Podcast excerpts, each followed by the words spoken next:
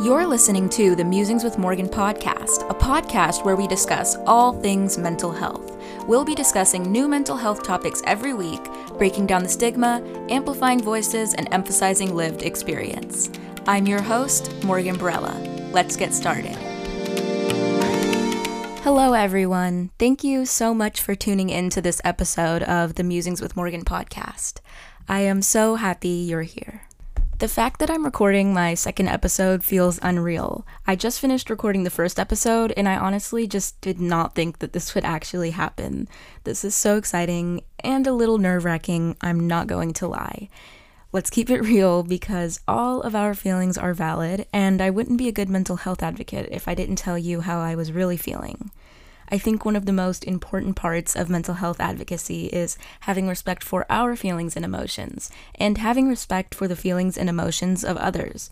That's exactly what today's episode is about, actually being vulnerable, validating emotions, setting boundaries, and taking accountability. Before we begin today's episode, I have an important disclaimer. I am not a mental health professional. I am just an advocate with lived experience.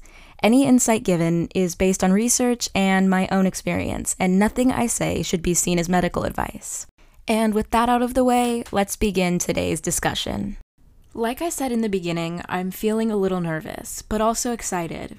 This whole podcasting thing is amazing already, and I'm really liking it so far, but putting yourself out there can feel overwhelming at times, especially with a topic like this. Now, let me make myself extremely clear I'm not ashamed of my mental illness. It is a part of my identity and it makes me who I am, and I am not afraid to talk about every aspect of mental health, even the most misunderstood parts of it. But still, opening up about something like this and choosing to be vulnerable and real with an audience can be a stressful task. And that's completely okay. I believe that recognizing our feelings and accepting them is one of the strongest things we can do. We don't need to be perfect and handle everything flawlessly all of the time. Society sometimes makes it feel as though we have to be happy 24 7. It's toxic positivity. And I really want to talk about that on this show because toxic positivity gets me really fired up. And we have to address this trend now. So, if you don't know what toxic positivity is, it's basically the idea that we should be positive all of the time and that all of our problems can be solved if we choose to simply think happy thoughts. You've probably seen those motivational quotes that say things like, happiness is a mindset, and life's too short to be anything but happy. And the intentions are genuinely good. The people who share these quotes don't usually realize the potential harm that they're doing, and we've all likely subscribed to the idea of toxic positivity before. I think that a lot of the time we might think that this mindset is uh, beneficial. And positivity itself is great, and we should all strive to be more optimistic in our daily lives. But the problem lies in the belief that any emotion besides happy is negative, and it should be avoided at all costs. The difference between toxicity and positivity is that positivity recognizes the existence of other feelings and allows them to be there, while we still wor- work towards a better mood. Whereas toxicity attempts to suppress any of those uncomfortable emotions like anger or stress and forces a different perspective in a way that is very n- unnatural. And if we bottle up all of our feelings, it won't do us any good. Personally, a big part of the reason that I think toxic positivity is so prevalent is because of the stigma against mental health. The conversation around mental health has certainly become more normalized than ever before, but there is still so much stigma that it's almost unbelievable. A lot of people engage in toxic positivity without realizing it's actually harmful, and that's why it's so important to spread awareness around this. Because with conversations around mental health becoming more widespread, this mindset has been pushed onto people living with conditions like depression and anxiety, bipolar disorder, ADHD, everything. I notice a lot that when people open up about living with a mental illness, they're often provided unsolicited and unhelpful advice, especially on sites like Twitter and TikTok because I guess people sometimes feel the need to give advice on situations that they don't know much about. But anyway, I see it often where when someone is talking about, for example, their struggles with depression, and then someone will comment, No, you're choosing to be this way. Think happy thoughts and you'll be okay. Sometimes these comments are coming from a place of willful ignorance and ableism, or they might be coming from a place of genuine misunderstanding. Because toxic positivity is such a trend right now, and it all seems to have good intentions on the surface, but it can just end up being extremely invalidating. Living with a mental illness can be very hard, and it's not something that can just be turned off if we choose to look on the bright side of things. Telling disabled people that they need to just be happy does absolutely nothing to help, and it only perpetuates the idea that mental illness is a choice or a mindset. Again, like I said, there's nothing wrong with trying to adopt a positive mindset or encouraging others to do so. I personally practice gratitude every single day. I use a gratitude journal to write out things I'm grateful for throughout the week, and it is truly beneficial to me. It's when we attempt to suppress all other emotions in an attempt to be entirely positive all the time that we do damage to our own well being. Recognizing all of our feelings is how we give ourselves respect. Incorporating a good amount of optimism in our lives is definitely something we should all do, but the goal shouldn't be to eliminate any negativity whatsoever. Every emotion you experience is valid, whether it's positive or negative. You're allowed to feel this way, and the first step to healing is by identifying your own feelings and then working towards getting better. Another really important thing that I think sort of ties into this conversation is setting boundaries. Along with self validation, setting personal boundaries is something that, in my opinion, is one of the most essential acts of self care that there is. This can mean many different things, and I just wanted to emphasize that boundaries are extremely personal and will look different for everyone. The kind of boundaries that you set are entirely up to you. So, what exactly are boundaries? Basically, boundaries are how we protect ourselves and our well being by setting clear standards for what we will and will not tolerate. This can be really difficult, especially for those of us who are people pleasers. It can feel really scary to set these kind of expectations with people. That's why we absolutely need to normalize this in all of our relationships. It's not rude, it's not toxic, it's actually completely the opposite. When we set clear and concise boundaries with someone, we are giving ourselves the respect we deserve, and we are showing that we truly care about our relationship with the other person and want it to be as healthy as possible.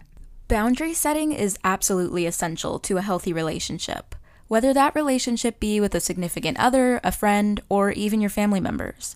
You can also set them with teachers, coworkers, classmates, or anyone in your life. And boundaries can look many different ways and might differ based on your relationship with a person.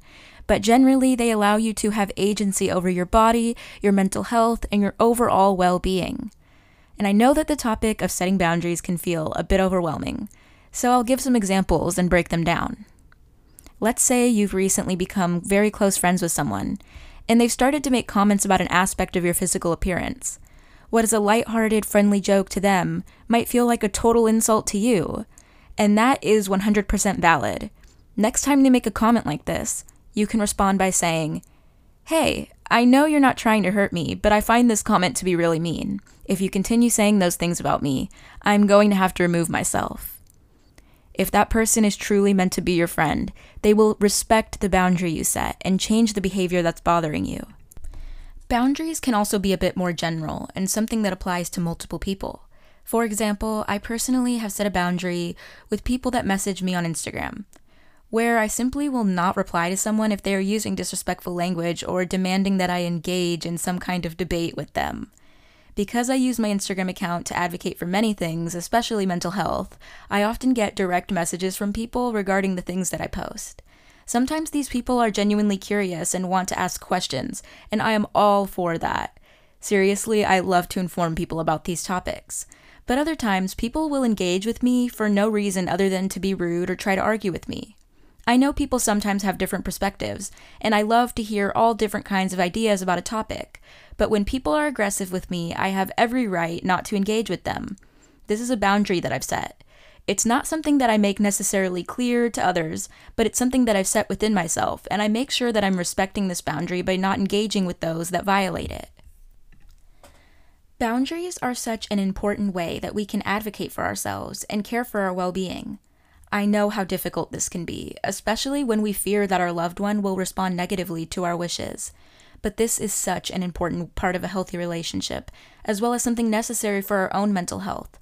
So I really do encourage you all to make sure that you are setting the right boundaries with others. If we expect respect from others, we need to give them respect as well. Someone might decide to set a boundary with you one time, and you should respect that decision. If someone makes it clear with you what is and isn't okay in your relationship with them, it might make you feel a bit uncomfortable at first. That's normal. We might not even realize that what we're doing is bothering the other person, and it might even make us feel sad or upset to think that we are making someone we care about feel negatively. The best way to handle this is by taking full accountability. Accountability can be hard for some. I really think I might need to make a whole other episode about holding ourselves accountable because this is such a deep topic. But for now, I want to address some important aspects of it. Accountability means that we're acknowledging our actions. Instead of being defensive and making excuses, we we acknowledge what we did wrong and apologize. I cannot emphasize enough the importance of apologizing. Honestly, I feel like people don't apologize as much as they should. Now, what I mean by this is that it seems almost as if we've normalized the idea of never accepting our mistakes and constantly holding grudges with others. I think if we all decided that sometimes it's best to just say sorry, even for the little mishaps, we will really end up happier people. I don't mean apologizing for things that we shouldn't be apologizing for, or saying sorry every single time we make even the smallest mistakes. I just mean that instead of holding a grudge with others or feeling worried that they might not ever forgive us, we should just apologize more often. Taking responsibility for our actions shows so much maturity. Giving a genuine, sincere apology is so important in maintaining healthy relationships with others.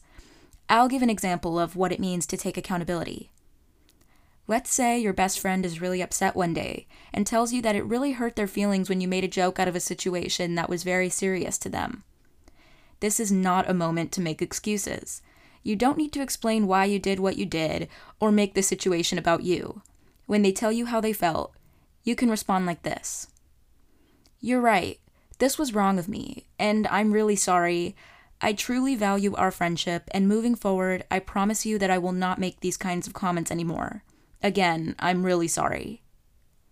This apology is sincere because it shows that you're fully acknowledging their feelings and you're making it clear how you intend to fix this mistake by not making these comments ever again. Apologies need these things accountability of actions, acknowledgement of the person's feelings, and a pledge to do better moving forward.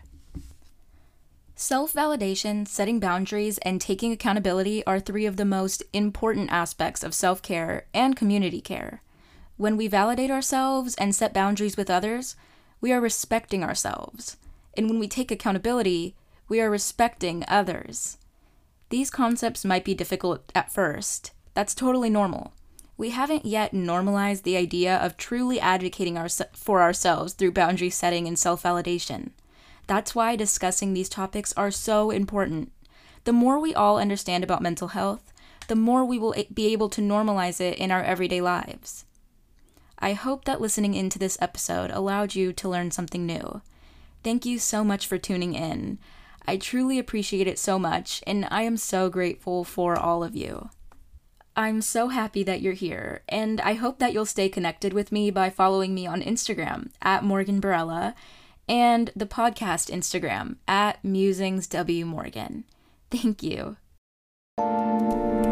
Thank you so much for tuning in to this episode of the Musings with Morgan podcast. To stay connected, follow me on all social media platforms at the username Morgan Barella. Come back next week for a brand new episode. I hope your week is filled with love.